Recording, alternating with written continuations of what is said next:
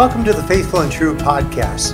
Today we have a special uh, podcast that we want to take you back in time and uh, present a legacy podcast featuring Dr. Mark Laaser. Uh, a question that Mark used to uh, get quite often from the wives of men that come here is why is my husband a sex addict? Absolutely. So, in this particular podcast, Mark's going to be talking about those contributing factors that would lead someone into using sexuality as a coping strategy.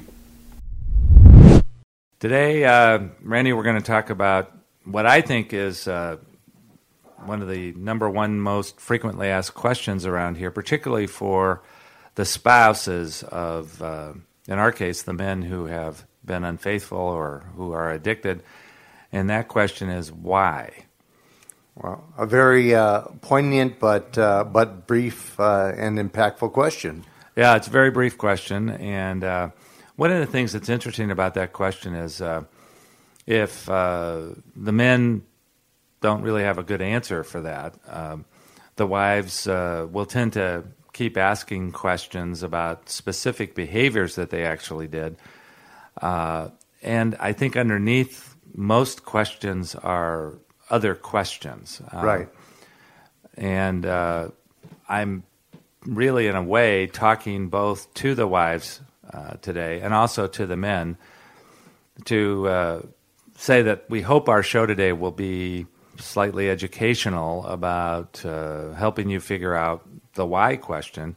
If you figure out the why question, it uh, really does, in fact, I think, help to decrease uh, the number of questions uh, that will need to be asked as you know a couple moves into the future. I think we should say that uh, Debbie is going to be on the show in the future. She wasn't able to be available today, uh, but I think she would certainly concur that uh, answering the why question is uh, incredibly important for the men to be able to do.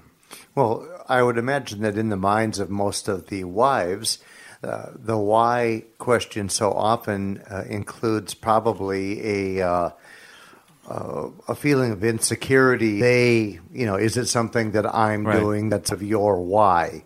That's right. I think uh, I think you've you've hit hit the nail on the head there. That you know the wives will will tend to uh, wonder, as you said, is it something wrong with me? Uh, am I inadequate? Am I uh, not pretty enough? Am I not uh, sexual enough? Am I not a nice enough, good enough person? Uh, it must be something wrong with me. You're no longer finding it. Uh, yeah, otherwise, why would you be on the internet uh, looking at pictures, or why, in some of our cases, would you be out there finding other sexual partners? So, uh, it's really uh, incredibly important to explain that addiction for sure goes back way before the relationship started. So, uh, this is not a show today about disclosure. We have talked about that before, and uh, we have uh, a, uh, an article on this on our website. but one of the reasons why inclo- disclosure is so valuable is it does help the average spouse see that uh, the why question and where this started actually goes back long before uh, the man uh, met his wife, and uh, th- that that's probably not a bad place to begin today in terms of trying to answer the why. I think that un- understanding uh, in the wife's eyes or in her mind, understanding that this issue preceded her coming into the husband's life I'm, I'm, sure that that tempers some of the intensity of, of the hurt that she's experiencing. Yeah, that, I think that's oftentimes a, a, a, one of the results. One of the powerful things that happens after disclosure is that the wife does see that this is an illness, this is a, a disease, this is an addiction. It's not uh, nearly as much about her as it is about you know the uh, dysfunction that uh, the husband brings into the relationship. You know, I, I, that last statement reminded me of last week's show. And I want to also I want to put in a little sidebar comment here uh, from a technical aspect. Last week, uh, for the first time in uh, six months worth of podcasts, we had some uh, technical difficulties with having Dr. Daniel Amen on the phone, and and I'm. Uh, in listening back to the show, I could identify those uh, those issues uh, we have now uh, ironed out. And uh, when we have future guests on via telephone, I don't anticipate we'll have that same problem. But the uh, the point that Dr. Amen was making. Uh, and that you reinforced is once a brain scan has been done on a person, the woman has a greater empathy Right. for her husband because she sees that uh, Mm-hmm. there is uh, some uh, neurochemistry behind this problem. Well, let's start with uh, the neurochemistry part. And you're right. Uh, a lot of times when we've sent uh, men out to have their brain scan, we see that uh, there are some diagnosable uh, mental health issues. Um, uh, I was referring to a study that we did with a group of our alumni from the workshops that we do, about 100 of them, that uh, demonstrated without a doubt that, that virtually 50% of all the men who have diagnosable sex addiction when they come here for the workshop they also have diagnosable attention deficit disorder or as we call it today uh, uh, adhd uh, attention deficit hyperactivity disorder. So um, there are some you know mental health factors that can obviously predispose an individual uh, to use uh, the neurochemistry that happens with sexual arousal as a way of uh, trying to medicate their own uh, attention issues, their own anxiety, their own depression. And uh, that is one of the places we actually need to start looking, you know, for the why question. Because yeah, because it can uh, have such a strong effect on the why. That's right. So we have any number of cases, for example, where the men are struggling with uh, going to sleep at night, which is one of the symptoms of, uh, possibly one of the symptoms of ADD.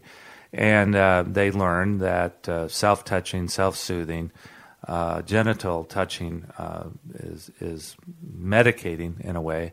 And those patterns can start as early as even five, six, seven, eight years old.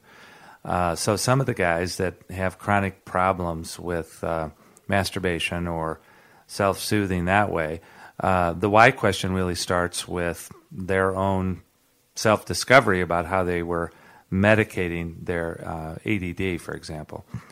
Also, uh, some of the men, if they struggle with anxiety, let's say they grow up in chaotic homes, homes that were not particularly safe, perhaps there was uh, physical abuse or emotional abuse or sexual uh, abuse of some sort. Um, they um, maybe also learn that looking at pornography and the sexual high, the sexual arousal, the adrenaline and the dopamine that are attached to that uh, can have a very profound medicating effect on um, the chaos in which they're living. So, um, a lot of the men, when they are young, they are uh, rather lonely. They're not getting the uh, nurture and attention from one or both of their parents that they uh, absolutely need, as we all do. And uh, they they learn that uh, again the the high, the adrenaline that sexual arousal produces can be a relief for loneliness. So when we when we tend to think about these factors, we think about associations that are actually neurochemically, uh, therefore neurologically wired into the brain. Uh, back in the early days of our field, Dr. Uh, Patrick Carnes called this the arousal template, meaning um, how sexual high is uh, associated with the relief of some emotional state. Uh, I think I've talked about this before on the show, but when I was 11 years old and saw my first pornography, uh, I know I was a very lonely uh, boy. I, I had a lot of self doubts, a lot of uh, shame. I had a lot of questions about uh, being attractive or not attractive. And uh, when the sexual high of seeing my first pornographic image uh, came into my brain, it began to wire a connection between the relief of that loneliness and uh, pornography. So, uh, looking at pornographic images at that point became uh, the arousal template. And then later on in life, say you're 30, 40, 50 years old, and you feel lonely, one of the things your brain remembers is how it's neurologically wired. And uh, the temptation there will be to look at uh, pornographic images again because your brain remembers that that's a at least temporary solution to the emotional feelings you're having. The comfort that you receive that's, from that. That's right. Yeah. Now there are other associations that are drawn. Uh, some of the men, for example, we were uh, dealing with a couple of these situations this past week here in our, our counseling practice. Um, several of the men had uh, very uh, distant, perhaps alcoholic, perhaps even deceased fathers. And uh, somewhere along the way, uh, one of the guys I was talking to yesterday was eight years old. Uh, he moved to a new city. Uh, he felt very alone. His dad was an airline pilot, so was frequently gone. he finally found a friend. he was invited to the friend's house for the proverbial sleepover uh, this eight year old friend of his had an 18 year old brother, and the 18 year old brother came in in the middle of the night and started to sexually molest uh, the man that I was talking to. And this experience happened four or five times until such uh, point as he uh, decided, you know, quite rightly not to have any more sleepovers with that friend, although he was never able to talk about it with his own father or mother. Uh, so he grows up, and while he does basically perceive that he is attracted to women, uh, there's a part of his brain that when he's lonely for the attention of men, uh, his brain has wired into it uh, the association that uh, sexual activity with a man is one of the ways to get the attention of a man. So, in his case, he started going to bookstores uh, where videos are shown and sexual connections with other men are made. And now he's wondering whether he's gay or what. And uh, uh, we talked about the fact that uh, he seems to be completely oriented to women, but he still has this association that's kind of locked in his brain. So if his wife is coming in and doing disclosure and he's talking about all this same sex activity, she's going to be asking the question, why? Well, you know, the why question goes back to uh, a very lonely eight year old boy who was missing his father quite a bit and found out that he could get the attention of an older boy by participating in uh, sexual activity. So uh, these, these uh, connections, and they're literally neurologically wired into the brain, uh, are one of the first places where we look for uh, the why. So far, we've talked about the fact that a lot of times, for a lot of the men, associations are built into their brain that uh, equate uh, sexual arousal, the high, uh, the neurochemical high that's produced in the brain when we experience sexual arousal, and uh, using that neurochemical response to self medicate ADD, self medicate anxiety, self medicate depression. And the association of that medication actually gets wired as a connection into the brain. It's what we call the arousal template. And that's something that we uh, take with us into our adult life. So um, let's say that you know one of our um, uh, people that we're working with is experiencing stress or loneliness or some kind of distance in the marriage. The distance in the marriage did not cause the addiction, but the distance in the marriage may trigger the man into the memory of what was the associated cure back when he was 8, 9, 10, 11, 12 years old. So, uh, what we need to work on, and obviously one of the things we do work on here in our program, is how to break those connections, and more importantly, I think how to create new and healthier connections. So, how when you're working with one of the spouses, or when Deb is working with one of the spouses, how widespread is uh, her explanation of why?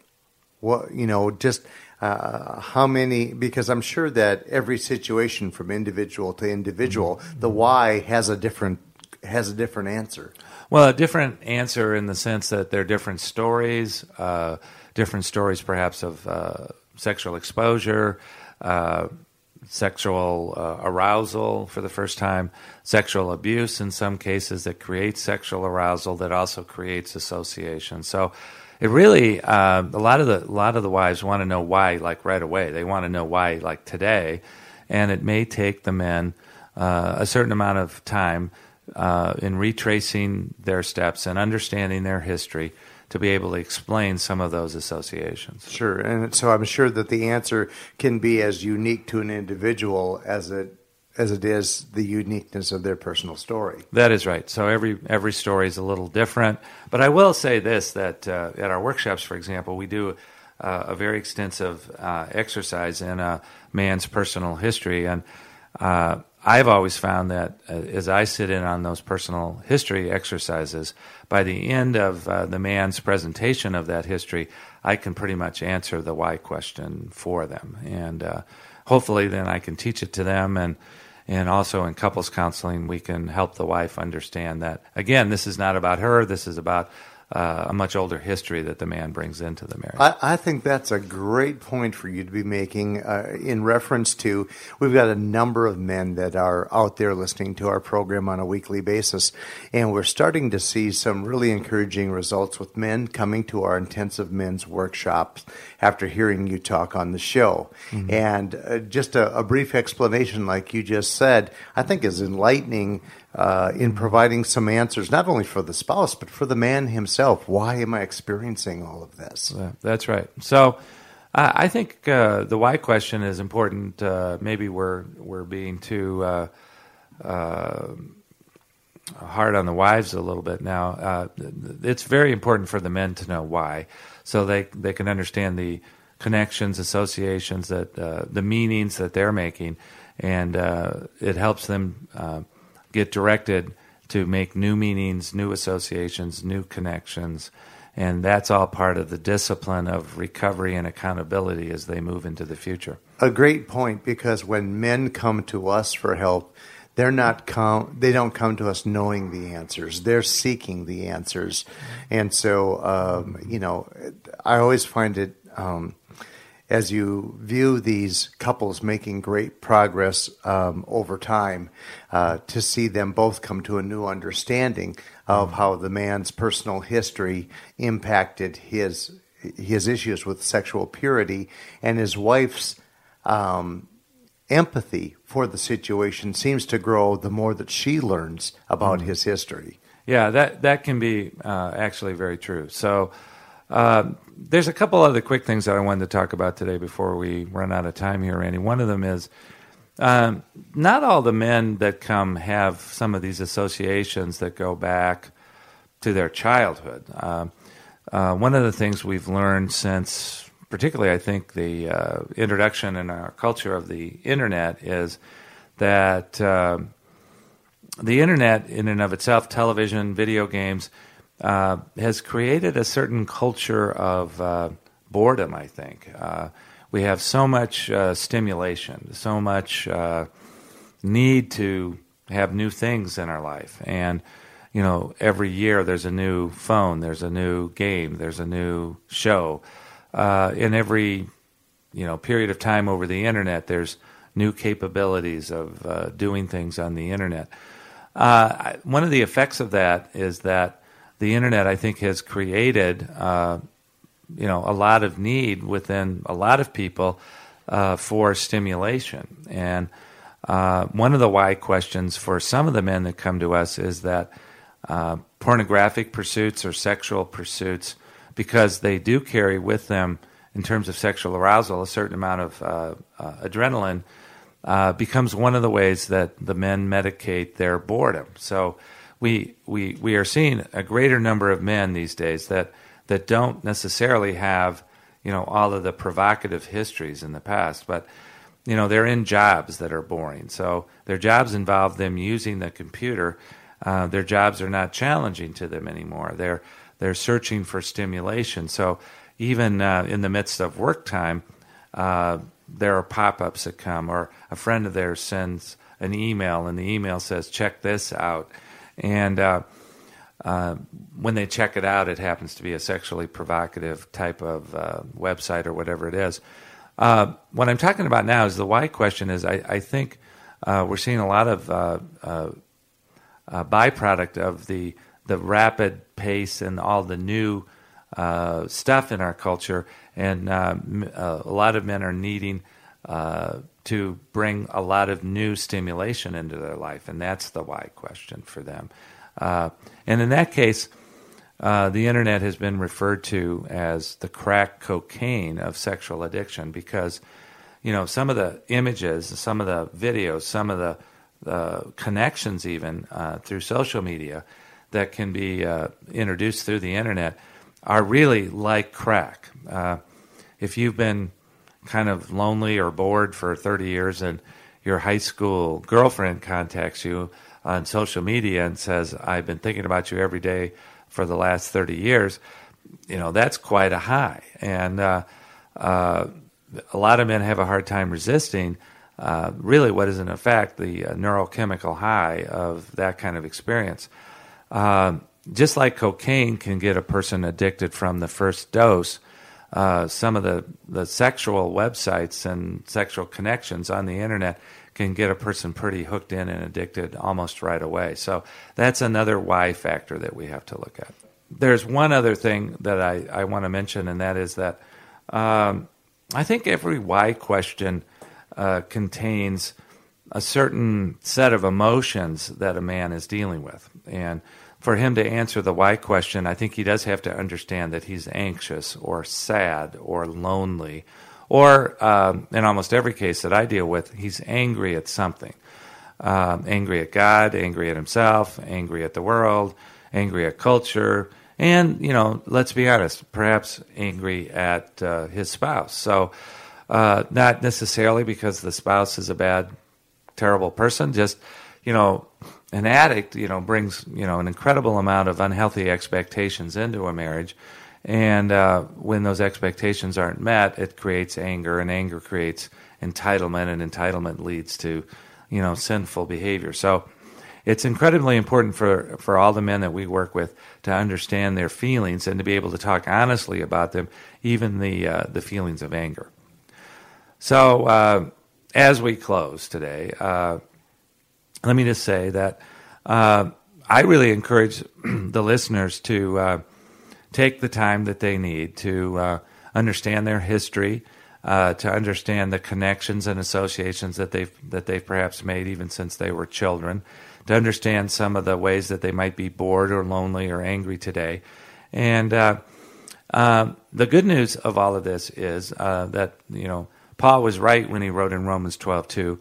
Uh, we we don't need to be conformed to the ways of this world, but we can uh, be uh, renewed through the transformation of our of our mind, so that even if our brain carries inside of it meanings, connections, associations, we know that through discipline, through healthy behavior, through healthy relationships, we can build healthy connections in the brain, and uh, we can renew our mind by overriding all the old messages, the old connections. Uh, healthy relationships with your spouse, healthy relationships with other men, uh, this is all going to transform your mind, teach you new meanings, and uh, you'll get rid of all of that old associations that is that are bringing up all of that old sinful behavior. Thank you very much for listening. There again was a legacy podcast featuring Dr. Mark Laaser, our founder. For those of you that are out there and listening to Mark's message for the wives, uh, this is a a good time to recommend that you visit our, our website, faithfulandtrue.com, where you'll find many resources regarding this subject. Until we join you again, we thank you for watching, and we hope that this coming week will be a week for you that's filled with many blessings and with great vision.